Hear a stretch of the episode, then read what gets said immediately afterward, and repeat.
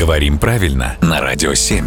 Доброе утро, Владимир. Доброе утро. Вопрос от слушателя Николая. Э, Для рубрики «Говорим правильно». Вот уже несколько лет навигатор регулярно предупреждает нас о наличии камер ГИБДД на пути следования. Одно из таких предупреждений звучит как «впереди камера на полосу», ударение на первый слог. Насколько я понимаю, правильно делать ударение на последний слог, ведь в именительном падеже слово звучит как «полоса», а не «полоса». Вот как все-таки правильно? Ну, от того, как звучит слово в именительном падеже, мы никак не сделаем вывод, какой падеж винительный, потому что в русском языке ударение свободное и может переходить на другой слог совершенно спокойно. Что хочет, то и делает.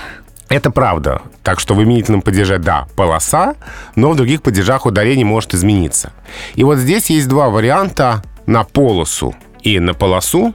При этом они все-таки неравнозначны. А самые строгие словари, адресованные работникам эфира, рекомендуют ударение полосу. Оно предпочтительнее.